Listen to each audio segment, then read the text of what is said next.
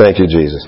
Last week we uh, we talked about the anointing and how each of us are anointed as a child of God, and that that anointing was not just special to a pastor or to a minister or someone standing behind the pulpit, that all of us have the anointing. And we read the scriptures that supported that, so there's no argument there what the Word of God says about that. You have the anointing.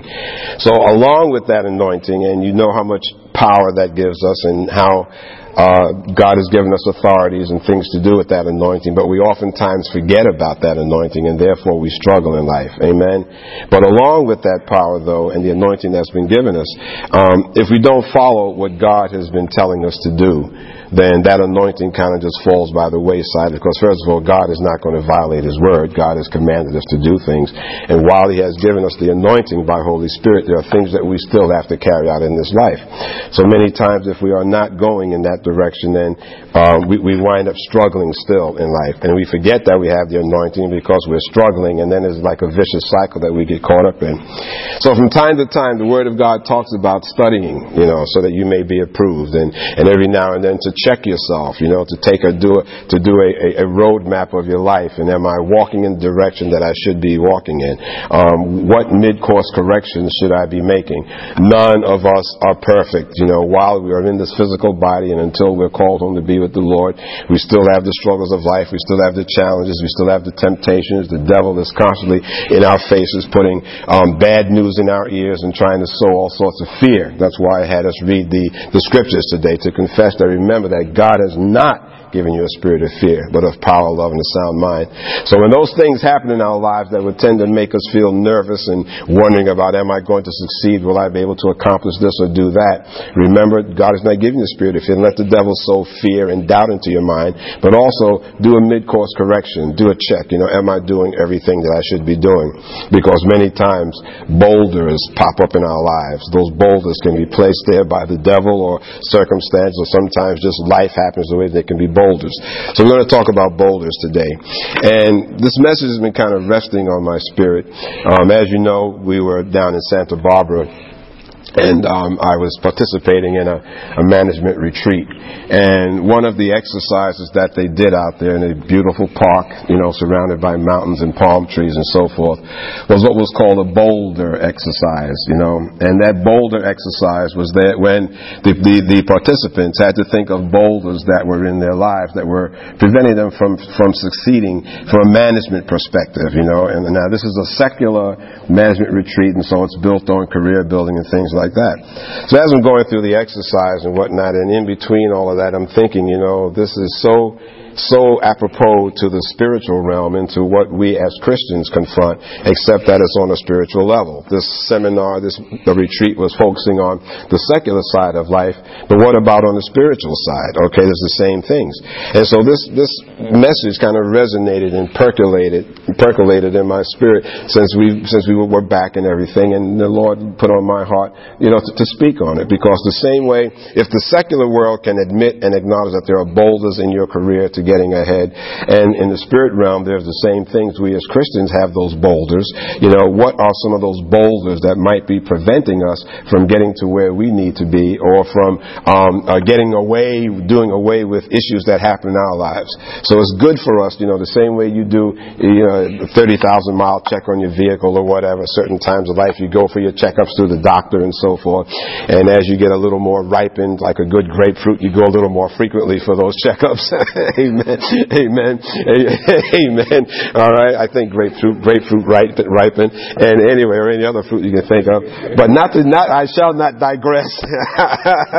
I shall not digress. You know, as we go for periodic checks, I think you get the point. You know, we need to also do in our spiritual lives. You know, because sometimes we get, especially when things start going good in our lives, we kind of sit back in comfort. Going, oh boy, I'm on I'm on easy street now. Things are looking good. And then all of a sudden the devil throws a curve at you.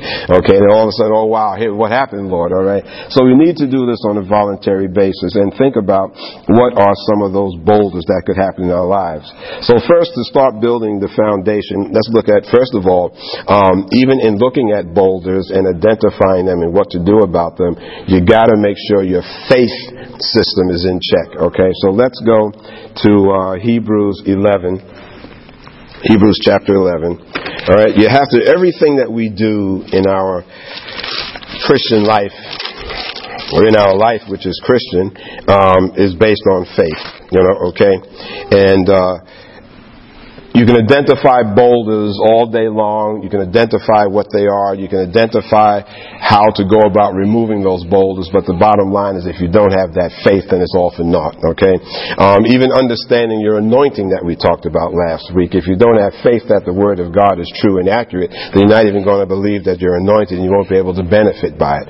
So the whole thing in this check is to go back um, to, to, to some very foundational things. In Hebrews 11, um, I was actually going to go to 6, but let's Let's go to 1, first of all. Hebrews 11, verse 1 very famous, favorite scriptures here of most of us. Now faith is the substance of things hoped for, the evidence of things not seen. Okay, now faith is the substance of things hoped for, the evidence of things not seen. That now means now. It doesn't mean faith last week, doesn't mean faith in the future, it means faith right now. And the reason why it's important to emphasize that word now is because that now faith exists for you this minute while you're sitting here in the sanctuary, and that now faith also will exist exist for you tomorrow and Monday morning when things start really going on in the world around you, okay? So now faith means that wherever you are from second to second, the faith has to be there, okay? The faith in God. Then go to verse number six. Okay, verse number six says, But without faith it is impossible to please him. Right, underline that. Without faith, it is impossible to please Him. For he that comes to God must believe that He is. Please underline, must believe that He is. And that He is, underline, He is a rewarder of them that diligently, underline, diligently seek Him.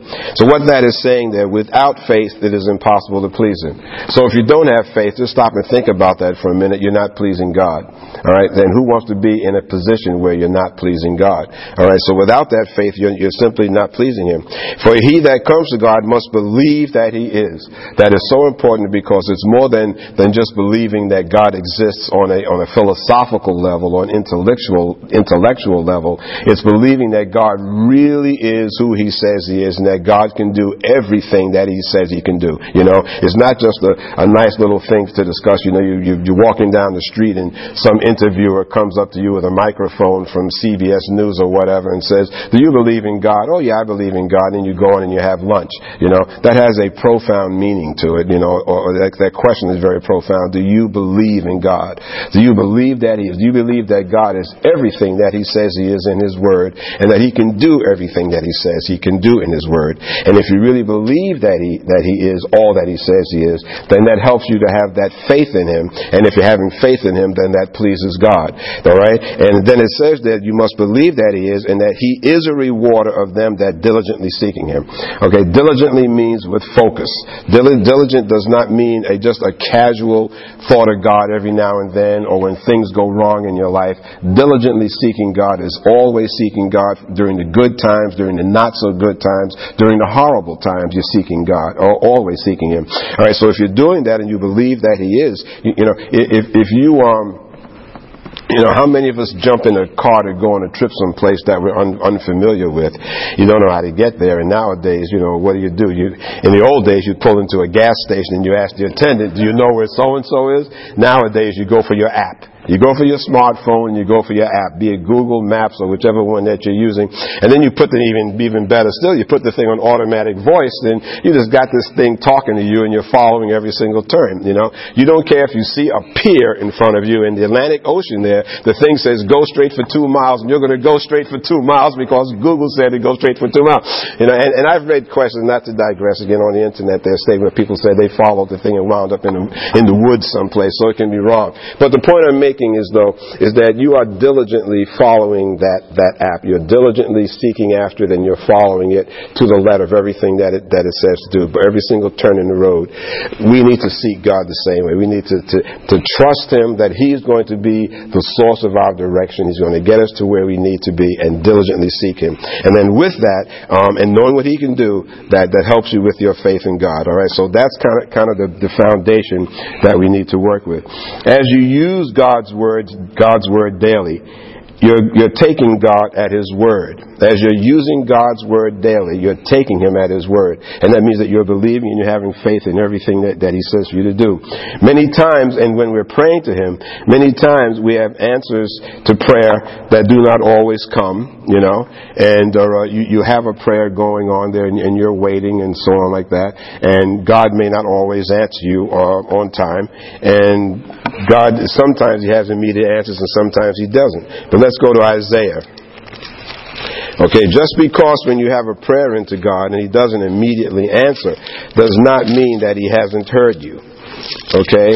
You have to really, really understand and realize that, uh, um, that God always hears your prayer. 65, right. God always hears your prayer. 65 verse 24. And just because he doesn't always answer you does not mean that he has not heard your prayer. Isaiah 65 verse number 24. We live, we live in a time in an age where everything is instantaneous, you know, and you've heard me say this before. Instant, you got microwave, you know, where everything is done in a matter of seconds. You simply push the buttons and walk away from it. You know, you got Jiffy Pop and instant popcorn and, you know, you, you miss a game on TV or, or whatever. You can go to an app and get the score. I mean, you know, you want to know news around the other side of the globe is happening. You get your handy dandy iPad or whatever and you can find out what's going on. Everything is instant. And we we kind of expect God to always be the same too. Um, Isaiah 65 verse 24. And it shall come to pass that before they call, I will answer. And while they are yet speaking, I will hear. It shall come to pass that before they call, I will answer.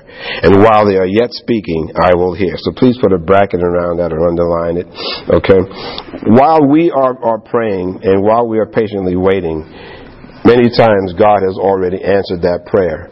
But it does not always manifest itself to us immediately. It does not mean that God has not heard you. Okay, and the best way to illustrate illustrate that is is the uh, the events of Daniel. You know, when Daniel was praying to God for the answer uh, to the dream. Okay, and he sent off sent forth the, the the prayer and so forth, and then finally the angel came to Daniel and he said that the Lord heard you when you first uttered that prayer. Okay? And as I was bringing the answer to you, as the angel was bringing the answer to Daniel, the word, the God, word of God says that, that, that he, he was attacked, and I'm paraphrasing a bit here, and he says that the prince of Persia withstood me for 21 days. So in other words, there was a spiritual battle going on for the angel to bring the answer to Daniel. And it took 21 days while he was in battle with this Persia, prince of Persia, which is, is a, a demonic uh, demon. It was a demon that was battling him, and it was a high placed one because it said Prince of Persia. He wasn't talking about the physical Prince of Persia because obviously a Prince of Persia, a human being, would not be able to withstand a battle with an angel. So he's talking on a spiritual level here that he was being opposed in bringing God's answer. And then he said until the angel Michael appeared. Okay, Michael is the archangel and uh, and defeated defeated the demon enemy which was withholding him. And then the angel was free to bring forth the prayer. So then the answer to the prayer. So Daniel waited 21 days for that to be answered to, to the answer to come to him. But what did the angel say again? He said that God answered your prayer the moment he heard you pray it. It's the same thing with us. God hears our prayers and he answers it. Okay, there could be a host of reasons why that prayer is getting delayed or whatever. Okay, now, um, and of course, God is sovereign and uh, uh, uh, God is sovereign and He can do anything that He wants us to do. But the prayer is always there, and sometimes if God does not answer the prayer, um, it's because He doesn't want, want us to have whatever it is that he, we're praying for, you know. And while we may think that that thing we're praying for or conditions that we're praying for is good for us, God knows our future. God knows where He wants you to be and when. God knows the ultimate role that your life is supposed to be playing. God knows the purpose for which He placed you on this earth way before the foundations of, of the earth. Amen. So where God wants you to go many times is not where we want to go. So if you don't get the answer to the prayer, then really count it a blessing because while it may be a disappointment to you on a physical level on in this earthly realm, all right, if God is denying something to you for you in the earthly realm, it's me. It's because He has something else in mind mind for you. And the Lord knows I'd much rather have what He has in mind for me than for what I want to do because He knows my future. He knows what it is He wants me to do. Amen. So praise God. God is good and the angels are here watching over us. Amen. Um, all the time. So, um, so we see, see here that he, that things may not answer. Go to James 1. Go to James chapter 1.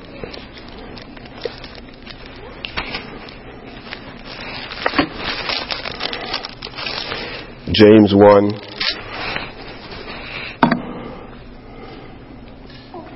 Okay?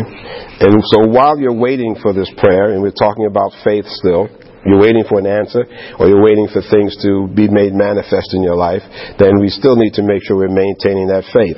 So James 1, verse number 6. James 1, verse number 6. But let him ask in faith Nothing wavering. Underline nothing wavering. Let him ask in faith, nothing wavering. For he that wavers is like a wave of the sea, driven with the wind and tossed. For let not that man think that he shall receive anything of the Lord. A double minded man is unstable in all his ways. All right? So please underline um, in verse number six there, waver, he that wavers is, is uh, like a wave of the sea, driven with the wind and tossed. And then underline in verse number 8, a double minded man is unstable in all his ways, all right? So it's saying there that when you're asking in faith, then that faith should not waver. If you're believing for something and you've prayed for something, and having that faith is you not changing from one minute to the next, or from you not changing simply because something happens in your life or it seems to be delayed. You need to keep holding on to that faith and do not waver, because if you do waver, you're like, uh, what does it say, a wave of the sea there, um, being tossed uh, by, by the wind. So that means that any way, anything that comes along to oppose you, that's the way that you're going to go. That's what you're going to start believing in. All right? You're having faith for something, and then something happens in your life that shows you something different, and all of a sudden you take your eyes off of God and you start following what that other thing is that you're hearing. Okay? So, so we know that then faith is at the various foundation, is the main part of the foundation. Looking at those boulders, what are some of those boulders? Well, one of the big ones is, uh, is unforgiveness. So let's turn to the book of Mark. To the book of Mark.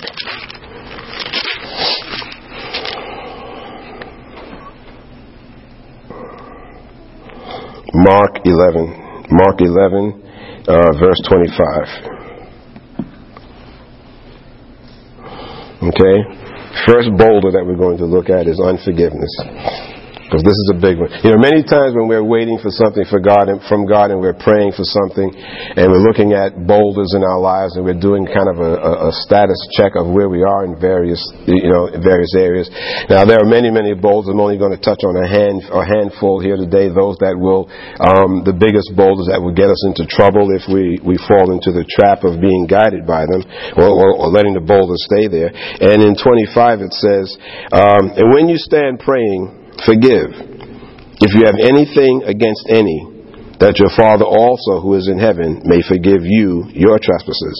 But if you do not forgive, neither will your Father who is in heaven forgive your trespasses. Okay?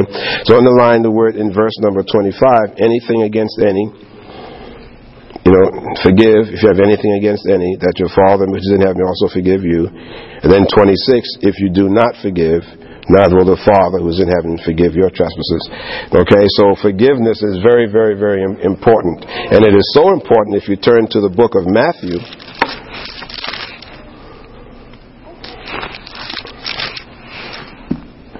Turn to the book of Matthew, Matthew 21.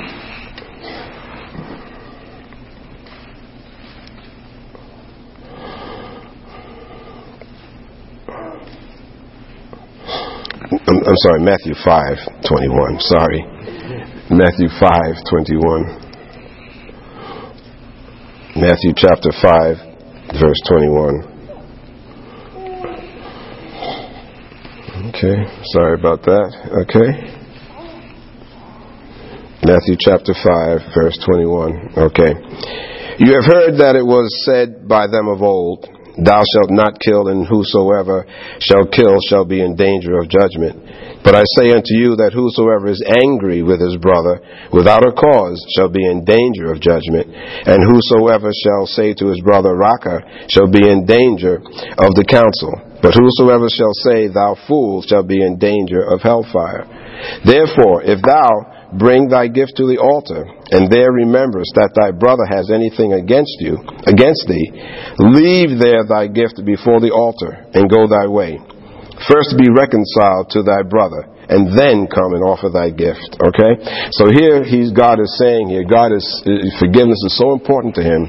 Now, as much as the word of God focuses on giving, and we're going to touch on tithing and things in a minute, but but uh, as much as the God focuses focuses on giving and, and sacrifices to God and so on, what this is saying is that as important as giving is, is that if you are harboring unforgiveness, or if there's someone that you're harboring unforgiveness for, it is so important to God that you reconcile that unforgiveness. Forgive that person, get get it over with, than giving to God. So what it's saying is that, you know, if you were, you know, sitting coming to a Sunday service, let's say, and you're harboring unforgiveness, and then the minister calls for tithes and offerings at the end of the service or whatever during the service, if you're harboring that unforgiveness, God is saying that He'd prefer that you not even give your tithes and offerings that Sunday, but you go get straight with your brother first. Okay, that's how important unforgiveness is, okay, or forgiveness is. So as a boulder, if we're harboring unforgiveness for anyone, we need to deal with that. Okay, we need to deal with it. And that does not necessarily mean that you have to forgive this person and all of a sudden call up on the phone and start hanging out with them and go to the bars or wherever it is that they're hanging out or whatever's going on in their lives. But it's simply saying that whatever they did against you, whatever you are feeling hurt about, that you need to pray and say, Lord, I forgive so and so, I forgive so and so. You know, and if the Holy Spirit so, so puts it on your heart to call that person up and to simply say, you know, I forgive you for whatever it was that you did, da da da, and maybe talk about it. It does not mean you got to stay in their company and stay hanging out with them and all like that. But deep in your heart, you have to forgive that person and not be harboring this unforgiveness because that can become a major boulder for us, you know.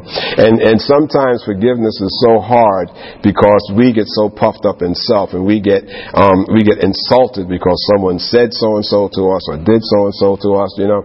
And hey, you know, look what they did to Jesus. Look how they talked about Jesus. And Jesus was totally innocent. I mean, he was sinless. You know, so who are we to think that someone can't say so and so to us or shouldn't say, you know? So you need to forgive them and pick up and move on. Dust the sandals off your, the, dust the, um, you know, dust off your sandals and move on, as the word of God says. But once you start harboring that, that unforgiveness, then that can become a boulder. Unforgiveness, by the way, if it's left un- unattended, undealt with, it can become a spirit of bitterness. And that spirit of bitterness gets down in you and it just eats at you where you become such a bitter, bitter person. Spirit of bitterness left unchecked can even progress to the point where it really goes to the extreme where you wind up doing physical harm or even murder, it becomes a spirit of murder. So you need to deal with that unforgiveness really, really quick. So that's one boulder that to me is relatively easy, easy to, uh, easy to deal with. The other one is obedience. Go to 1, 1 Samuel. Okay, we're talking about boulders here. What are some of the ways that we, these boulders could develop in our lives, and what are some of those boulders? 1 Samuel chapter 15. 1 Samuel. 1 Samuel 15. Praise the living God. 1 Samuel 15 and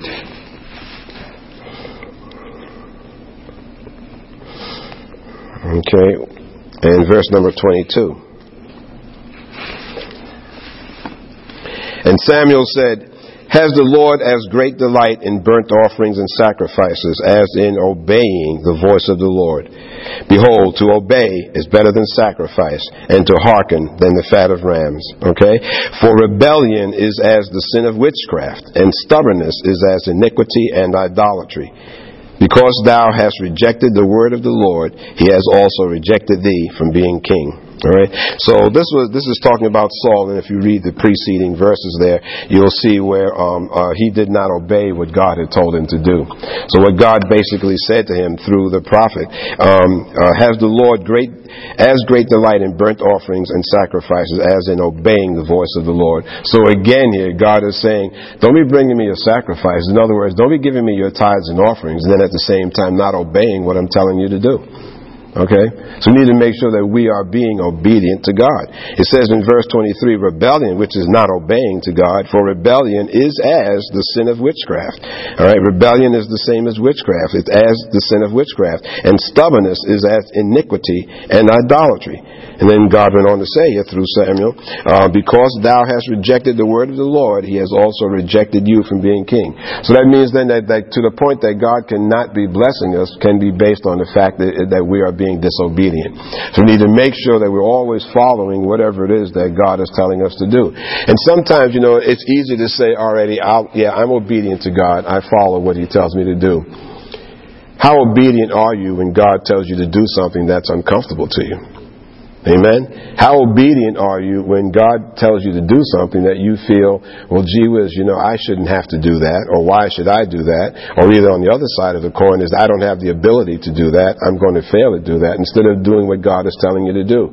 So it's easy to be obedient when you're doing something that, that, that works for you, so to speak, that fits, that fits for you. It's easy to be obedient. But how obedient are you when God tells you to do something that's a challenge, you know? You know? And, and we need to, we need to, we need to start getting more and more spiritually attuned um, as we move forward in this life.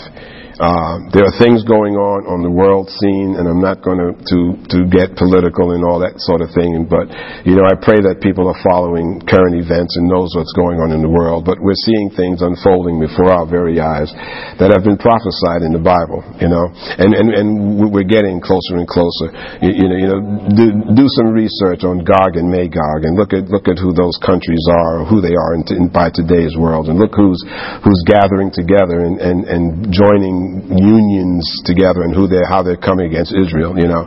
So we really need to start getting more spiritual and not to be dismissive of the things that the Bible tells us because it's very, very critical for our own well-being in moving forward. So we see here that obedience to God is, is extremely important. The next one is a biggie, of course, and that's doubt or unbelief. Let's go to the book of Hebrews. Go to the book of Hebrews. Doubt or unbelief. Hebrews chapter 3. Hebrews chapter 3.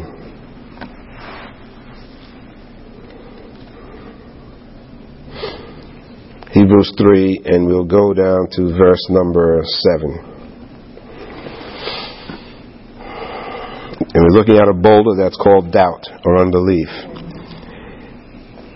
Verse 7 Wherefore, as the Holy Spirit says, Today, if you will hear this vo- hear his voice, harden not your hearts. Please underline, harden not your hearts. Underline the word today also, if you don't already have it underlined. Harden not your hearts as in the provocation, in the day of trial in the wilderness, when your fathers put me to the test, proved me, and saw my works forty years. Wherefore I was grieved with that generation and said, They do always err in their heart and they have not known my ways. Please underline, and they have not known my ways. So I swore in my wrath, they shall not enter in to my rest. I swore in my wrath that they shall not enter into my rest. To pause there for a moment, what God is talking about when they are in the wilderness, they were constantly disobeying God. They were constantly testing God almost because they did not follow what God was telling them to do, you know. And so he's saying there, because of that, they shall not enter in my rest. You cannot ever hope to be in the rest of God. In other words, having a peaceful mind, being stress free, if you're not doing what he's telling you to do. You know, if you're not cha- if you're not constantly challenging him, so to speak, you're constantly doing the same thing over and over again, and you're and and, and you're not really believing what he's telling you to do because if you believed him, you'd stop doing whatever it is that you're doing, or you would start doing whatever it is that God wants you to do. Amen. But because of that, he said, verse 11, they shall not enter into my rest. Verse 12, take heed, brethren lest there be in any of you an evil heart of unbelief. Please in the line. Unless there be in you an evil heart of unbelief in departing from the living God. Okay? Unbelief in departing from the living God. Did you realize that when you get to a point that you're being un, uh, you're in an unbelieving state that you're departing from God? Amen. You ever stop and think about that? If you're not believing what God is telling you, then then you, you you've moved away from from Him. You know, your mom or your dad or someone close to you, someone in authority over you tells you something, and you just start simply you know disbelieving them or you're not believing them. Then you're separating yourself from them. You're no longer under their authority, so to speak, because you're just simply not believing or you're dismissing what they're even telling you. Okay. Verse 13 says, "But exhort one another daily while it is called today." In other words, don't wait till tomorrow, today. Lest any of you be hardened through the deceitfulness of sin. For we are made partakers of Christ if we hold the beginning of our confidence steadfast unto the end. While it is said today, if you will hear his voice, harden and uh, harden not your hearts as in the provocation. For who, when they had heard, did provoke? Did not all that came out of Egypt by Moses? But with whom was he grieved for forty years? Was it not with them that had sinned, whose carcasses fell in the wilderness? And to whom swore he that they should not enter into his rest, but to them that believe not? Please underline that. Um, he that should not enter into their into his rest, but to them that believe not. So we see that they could not enter in because of unbelief. So please put a bracket around 19 or underline it. So we see that they could not enter in because of unbelief. All right? So unbelief as a boulder is one certain way that you will not enter into God's rest. And in more simple terms, that uh, unbelief could be blocking you, it could be a boulder in your life path from succeeding or achieving what God wants you to do. As simple as that. And in the provocation, the days of the provocation in Scripture is referring to those 40 years in the wilderness, as you could see, where they constantly, constantly just provoked God because, you know, they, they would sin and carry on, sin and carry on, and then they would hear from God or fire on the thunder on the mountain, and then they would repent and get all sorrowful, and then they go back and they'd sin and sin again and the whole thing. And so that's referred to as the days of provocation in the wilderness. So you see there, though it says in verse number um, um, 19, so they that could not enter in because of unbelief. So unbelief or doubt is another big boulder that's in our lives. Another boulder is unrepented sin. Unrepented sin, Isaiah 59.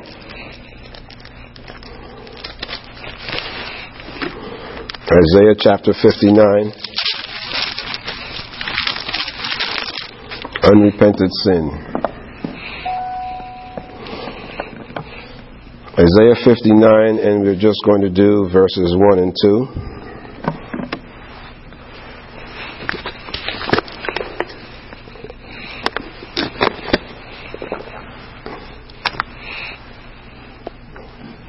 Isaiah 59, verses 1 and 2. Behold, behold, the Lord's hand is not shortened, that it cannot save, neither his ear heavy, that it cannot hear.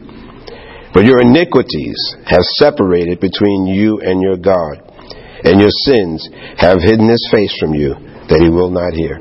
Please underline his sins, um, your sins have hidden his face from you, that he will not hear. Amen. So how can we expect God to hear us, you know, if we are constantly sinning? You know, so we need to make sure that we are are, are repenting of our sins. You know, bring your the minute that and, and, and no one is perfect. No one is perfect. I mean, we go through this life just because we're saved does not mean that we don't slip and stumble from time to time. God made God made a, a, um, accommodations for that even in, in one John nine. You know, where you bring your sins to God and you confess that God is faithful to forgive. But you've got to repent of your sins because that can be a major boulder that's in your life. You know, and those sins you know, the two types of sins I always talk about, and sins are not venial sins and mortal sins. You know, that's not true at all. There's no place in the Bible does it mention venial sins and mortal sins. But the two categories of sins in God's eyes are a sin of commission which is something that you do, that's a sin of commission, something that you do, and a sin of omission is a sin that you is, is, you not doing something that God has called you to do. Amen. So how many here realize that you can also sin before God by not doing something that God has called you to do? You see, and then that can be so important because you know God gives us things to do and tells us things to do, and we may never, never, never really understand why He's telling us to do that. But God could be telling you to do something uh, uh in the interest of saving another soul. You know, God may have you speak to someone and say something to someone that'll be just the right words to that person to trigger something and make that person come to the Lord. You never know where Holy Spirit is using you, you know.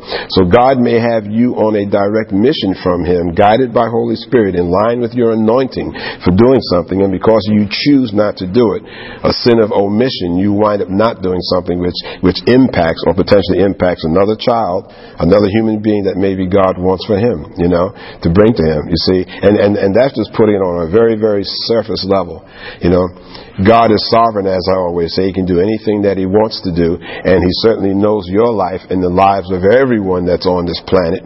So when God is telling you something to do and you feel in your Holy Spirit driven in to do something, you know, do not not do it. You know, and, and, and, and, and there have been times, even for myself, where God would, would, would have me to say something to an individual or to do something or to be at a place. And then in my mind, I would be, be reconciling, well, what's the point of doing that? Why should I, should I do that? Or, or to say something and feeling like, gee whiz, I feel really uncomfortable about saying that. Or what is that person going to think about me if I say that? Alright? You have no idea what God may have said to that person, you know? What, what God may, how God may be preparing that individual. How God may have said that that person may have been praying for some direction or for some major breakthrough in their lives. And they may have actually said, especially another child of God, God, if this is what you want me to do, then I'm looking for a sign. Okay? That could have been the other person's prayer. God, if this is what you want me to do, then give me a sign. Okay? And then in the meantime, God gives you the words to walk up to that person and just say, Oh, I love your yellow tie. And you're, you're like, why am I going to say that? Why should I say that? I don't even speak to that person. You know, you may even take it a step further, talking about the forgiveness thing. That person never speaks to me. That person always takes my seat in church or whatever else is going on. And you feel really silly about doing that and you don't do it. You see, so that could be a sin of omission, where God has something for you to do that's very important, and you decide that you're not going to do it based on your own decisions. You see, and by you going to that person and saying, "Oh, I really love that tie," that person will say, "Wow." That's exactly what I was wanting to hear. That's exactly. Now I know that that's God's confirmation. And as a result of that, that person then would go on doing what God has been wanting them to do, okay, which winds up glorifying God in a whole level that we may never know about. That person may never come back to you and say, do you know because of the words that you uttered to me, that turned my life around because that was the confirmation I was waiting for from God to do this other impossible thing. You see, you see, you see, see. God is. I mean, you, you know, you, you, you look at look at uh, um, Saul or Paul when he was Saul. You know, when he appeared, Jesus appeared before him and struck him blind. But where did he tell him to go? To go and see, you know, and then Ananias, I think it was, all right? And then in the meantime, Ananias, God had told Ananias, you know, this Saul's going to come your way. And Ananias said to God, you know, what, you, what, him? You know, he's been persecuting us and you want me to minister to him? You, you see, you know, all right? And surely enough, God brought them back together and we know the rest of the story is history. You know, how Paul, how Saul became, became one of the greatest apostles that we have, amen? That God had. You see, so, so, so a sin of omission could be by you not doing doing what God is calling you to do simply because you feel inadequate or it doesn't make sense to you why you should do it or you just simply choose well that that doesn't that doesn't fit in with my day today or my world today. That doesn't fit in. That person never speaks to me. Why should I do that? All right? So we got to be very careful there because many times sins of omission happen in our lives and we don't even recognize them as quickly as we do a sin of commission Amen. Something that you do wrong, if you're a Holy Spirit filled child of God, you know it's wrong. Okay? When you slip and stumble, and we all slip and stumble, no one is perfect, you know it's wrong because Holy Spirit will quickly say to you, you know, you shouldn't have done that. You know, you shouldn't have done that. And you need to go back and repent when you do something wrong, when you commit a sinful act, commission. The omission ones, sometimes we don't always catch. We tend to kind of, the omission sins, we kind of sweep under the rug. We kind of push them aside because they're not always that obvious. And then besides that, the omission type sins fit in to what we're comfortable in doing or not doing. You know, the sin of omission can slip by a lot more easily simply because you don't want to do it. And you don't really realize it as being sinful towards God because you're not doing what He told you to do. Amen? So that is, is, is, a subtle act that happens in our lives. But in terms of it becoming a boulder, it can become very, very big, a big boulder because it's being disobedient to God. Okay? And we already read that, that, that, that the sin of obedience is akin to witchcraft. Alright? So you see, all these pieces fit together. But in moving forward in our lives, so many times we just go into our day to day routine and we don't even realize what it is that we're doing. And we don't even realize when things are not happening in our lives, when all of a sudden we have all sorts of problems and worries. You know, you're getting anxious and you're feeling fearful and so on, and you don't t- take time to sit back and ask, okay, what are these boulders that might be in my life? And go down the checklist, you see.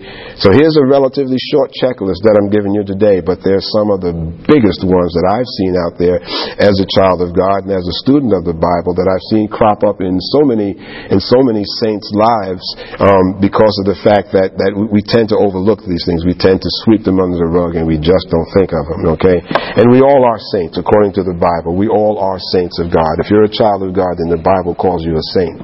Amen? Amen?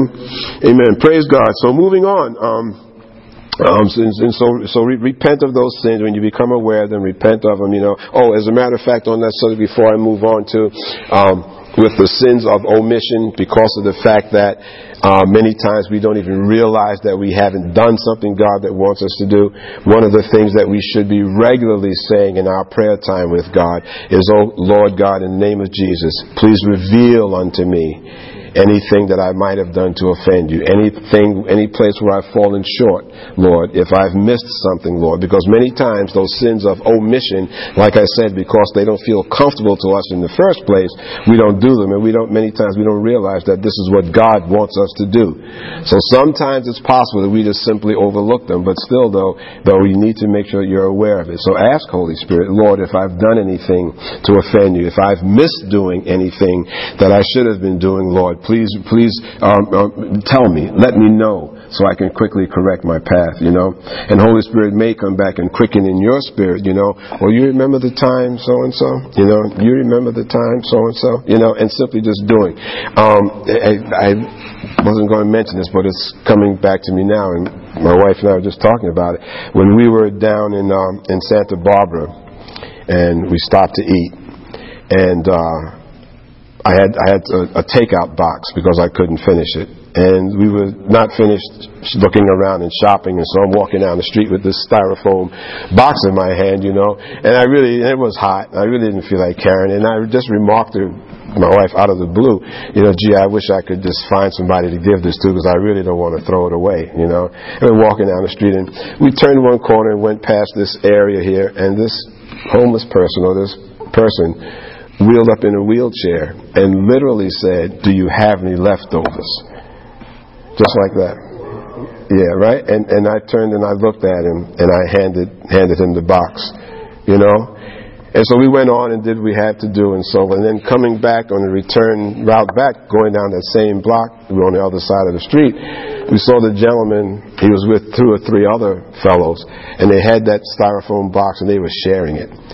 He looked at us and yelled across the street and said, Thank you again, thank you, thank you, thank you again. You see?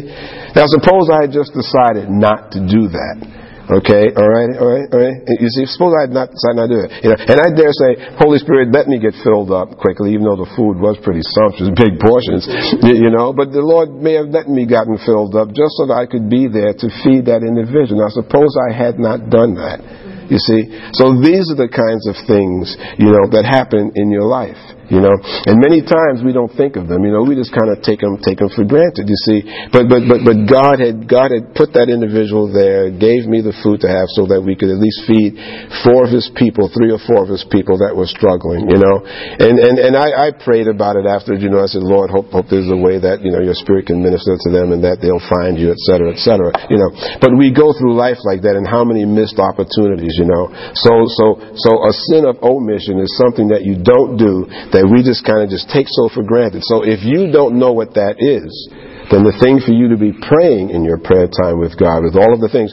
What do we hear in the song today, in the, the worship service here, about, um, I don't ask you for anything. I'm not always seeking your hand, Lord. Okay, all I want to do is to worship you. When you're praising Him and you're worshiping Him, ask God, Lord, did I do anything? Did I miss the boat?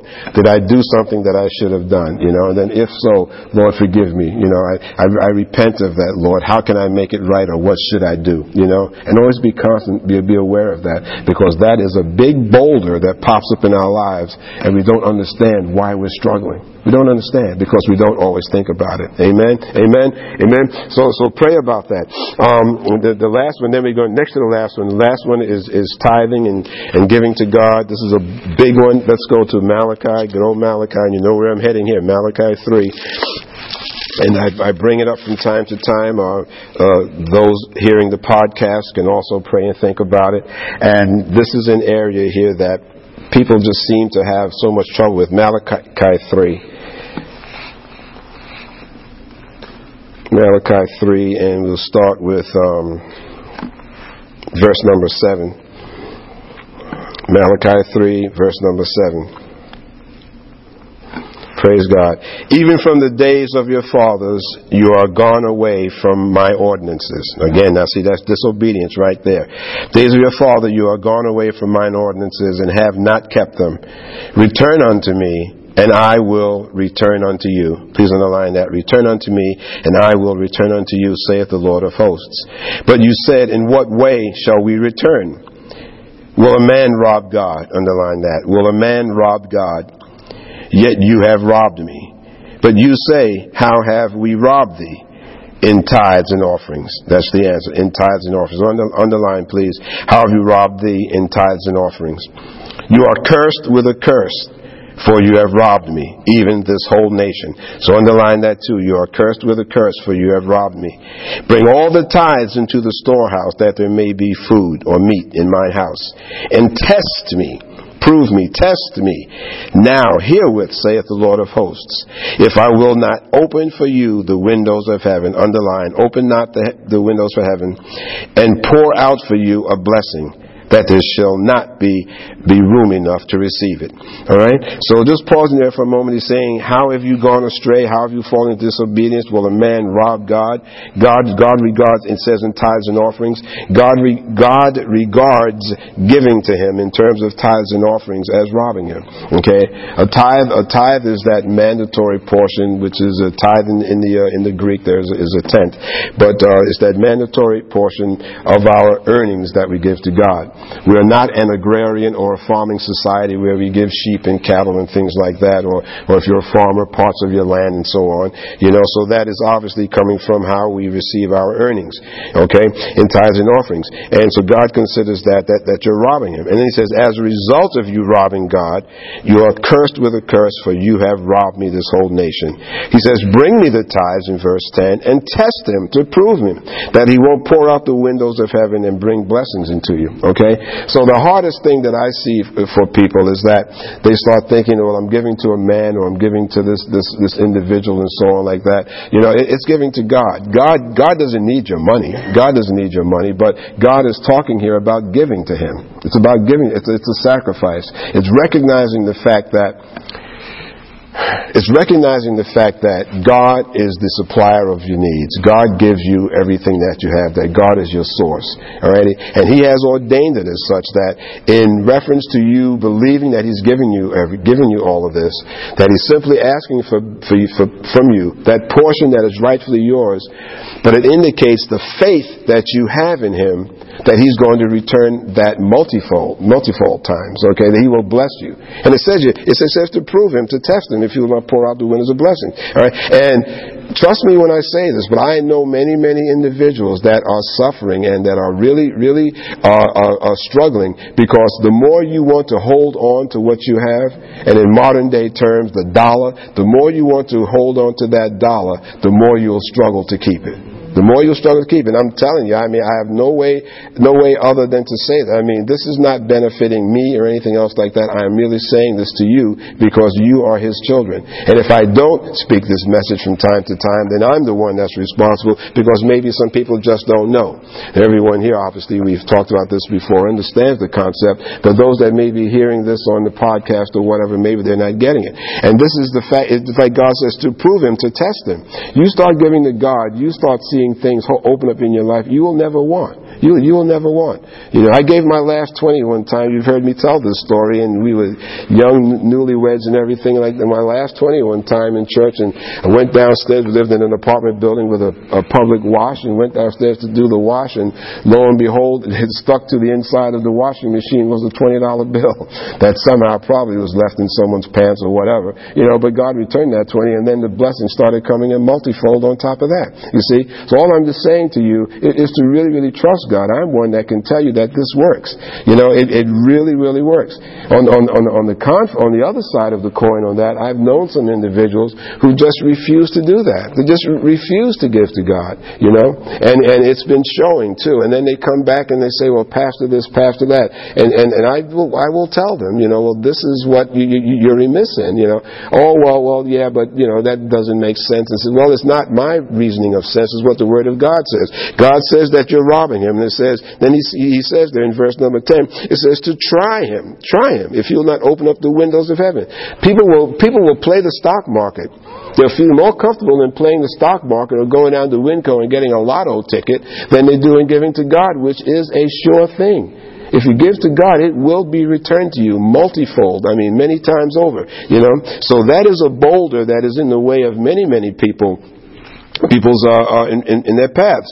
Verse number 11 continues and says, I will rebuke the devourer for your sakes. Please underline devourer. I will rebuke the devourer for your sakes, and he shall not destroy the fruits of your ground, neither shall your vine cast its fruit before the time in the field, says the Lord of hosts. So who is the devourer, you know? And it's interesting because, you, you, you know, you know that when, when, you, when you get stuck in that way, you're not giving to God, what you do have, you wind up losing it. You do have you losing it. You, you know, you, you, you have a little bit of money, you get the washing machine fixed, and you, oh boy, I got the washing machine fixed. No sooner you get the washing machine fixed, the refrigerator breaks down. No sooner you get that fixed, the car breaks down. You know, and it's always money going out, money going out. Whereas if you go the other way and you trust God, He's the biggest return on investment that I've ever seen. You give a tenth to God and you get back, uh, you get back a hundredfold of that. Uh, it doesn't exist in, on, in man's terms. Amen. So, so that can be a boulder, you know. And, and I say, I say to young couples all the time, just starting out,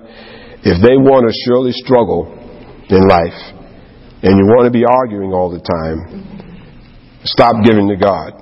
Okay? Because I guarantee you. I mean, in this day and age, as it is, you know, we watch, we get a kick out of watching four weddings on TV and look at all of the money that's being spent on some of those weddings. And some of these young people are spending thousands, tens of thousands of dollars on their weddings and whatnot. And they don't realize that in most young marriages, or I should say most, but in many young marriages, you know, the source of most of the dissension, the, for, the, the source of most arguments, the source of most bitterness, which even winds up leading to divorce in many cases, is over money. It's over money. Okay, because now that they've had that big fancy wedding and spent all that money, now all of a sudden the bills start coming in. Okay, the bills start coming in, you know. And, well, uh, you know, I'm paying, I'm earning more than you, or you're paying this and you're not paying that, and they start struggling and they're worrying about their money. Okay, and the bottom line is that if young people could lock into the concept of giving to God, okay, now it doesn't mean that you, you won't have challenges, but God will always come in and will get you out of that debt. He'll get you out of it, okay? It may be a challenge for you But, but you give to him and, and he is faithful. You know, the other risk is all of a sudden say, oh, well, I got to pay the light bill. You know, or I'm going to need me a pair of shoes next month. You know, or I got this card, this thing from, from Nordstrom and they're going to have these dresses on sale. I'm going to save my money just for that. And then you don't give to God. You stop and think for a minute. You're robbing God. All right?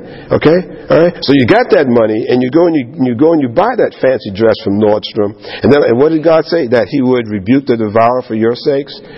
So all of a sudden you're robbing Him, All right, so the devil's not, God's not going to be rebuking that devourer. So that big fancy dress that you went on and bought, all of a sudden you get on there and a cab rides by and splashes mud on it and the thing gets ruined.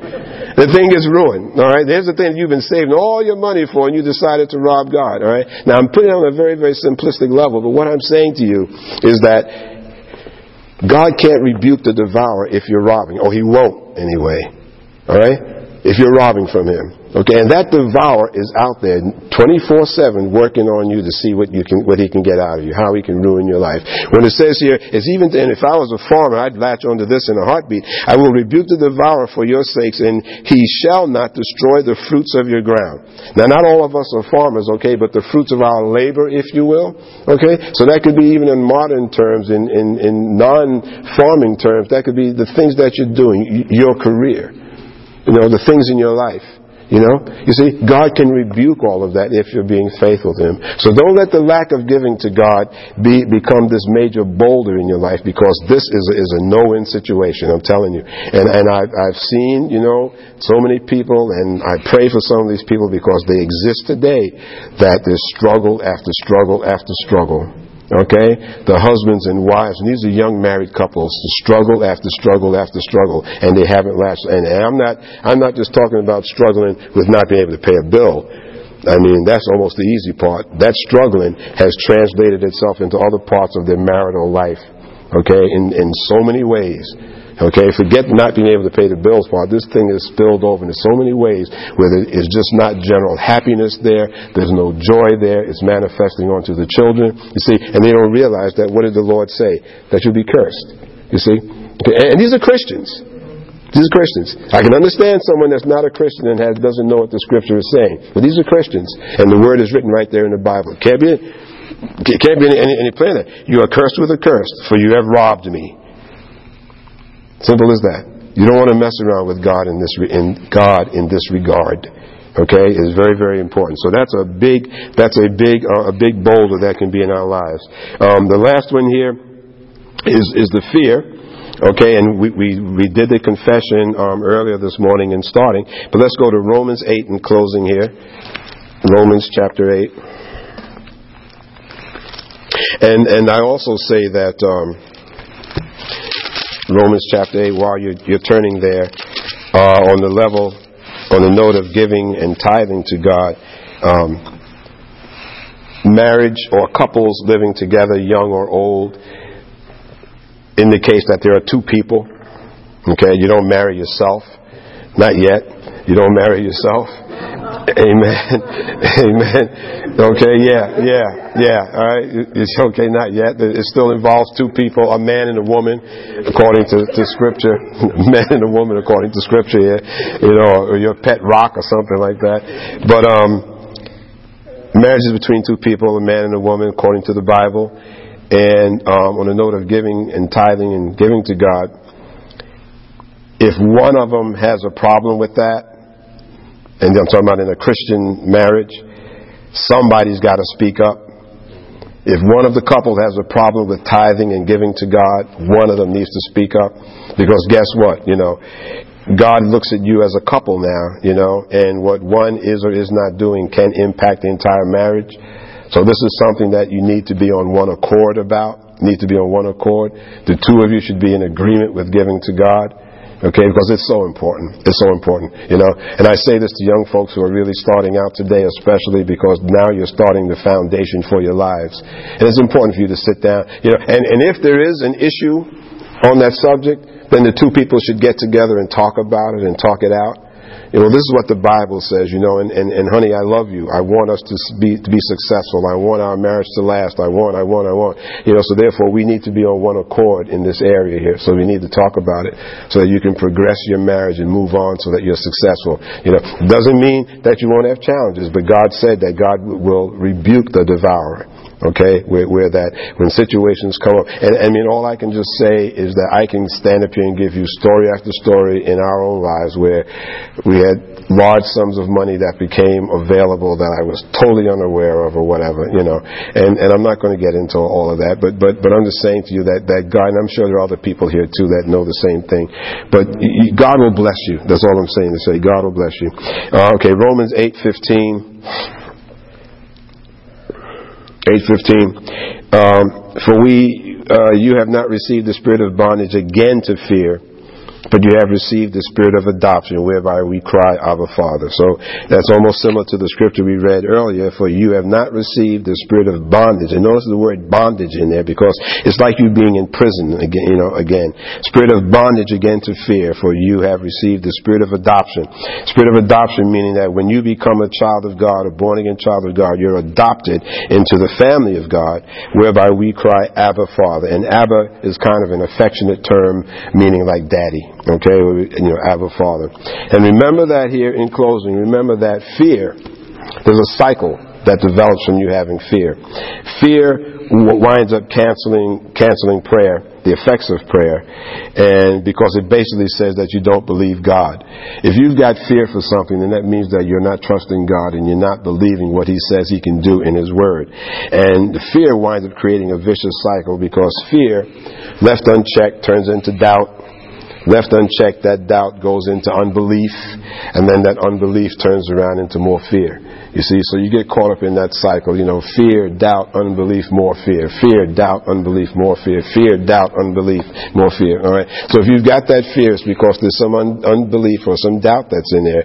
Because if you didn't think that God could bring you through that in the first place, you know, you see, the fear comes on because you think that God is not there, He's not going to do something or whatever. Now, that doesn't mean that when something happens in your life, you don't kind of instantaneously, you know, in that first five or ten seconds, there's a, a fear, you know, a shock sets in. You open a letter or you get a phone call or somebody says something. It's only natural that you get that reaction in your gut. Oh, gee whiz. Oh, gosh, what am I doing? Okay. But as a child of God, there should be a quick recovery whereby you know and you trust God, okay? This is a situation that God is going to bring us through. God is going to get us through that, okay? First thing you do is if, again, you're a couple, you're living in a family, grab hands, all right, let's pray. After you get over the initial shock, okay, let's pray. And we've again something that we've done so many times over the course of our marriage. You know, if the kids are there with us or whatever, after we get the, the initial news, okay, let's pray. And whoever's available, we'll grab hands and we'll pray.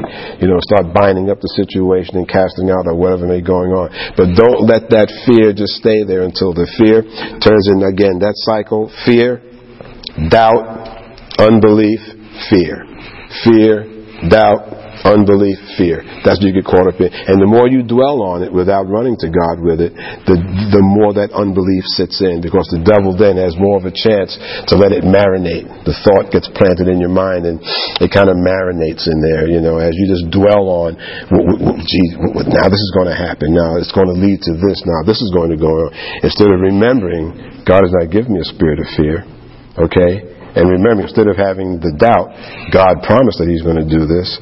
God said He'll rebuke the devourer. God brought me through this before, and I had a similar situation. I can do all things through Christ Jesus, and so on. Instead of marinating and dwelling in that fear and that doubt and that unbelief. Amen? Amen? So these are a handful of boulders. They're the biggest ones um, and the most common that are out there for us Christians, you know. And, and you can, in your prayers, you can ask God too. You know, is there anything else that's blocking me, Lord? You know, is there anything that's that's hindering me, Lord, from coming into where you want me to be? Am I missing something? You know, and Holy Spirit will tell you. He will tell you. He's faithful to do that. Why? Because God does not want you out there um, laboring under some false assumptions. God does not want you out there thinking that you're doing a good job, so to speak. You know what I mean? If there's something that you need to clean up, if there's something that you need to correct. So simply ask Him. Simply ask Him, you know. If you went and asked your boss at work, you know, well, well gee whiz, you know, during your performance review, you know, how am I doing? You know, am I doing okay here? You know, what are my strengths and what are my weaknesses? You know, you know, God may even simply tell you you're not spending enough time with me. That's a big thing too. You're not spending enough time, with enough quality time.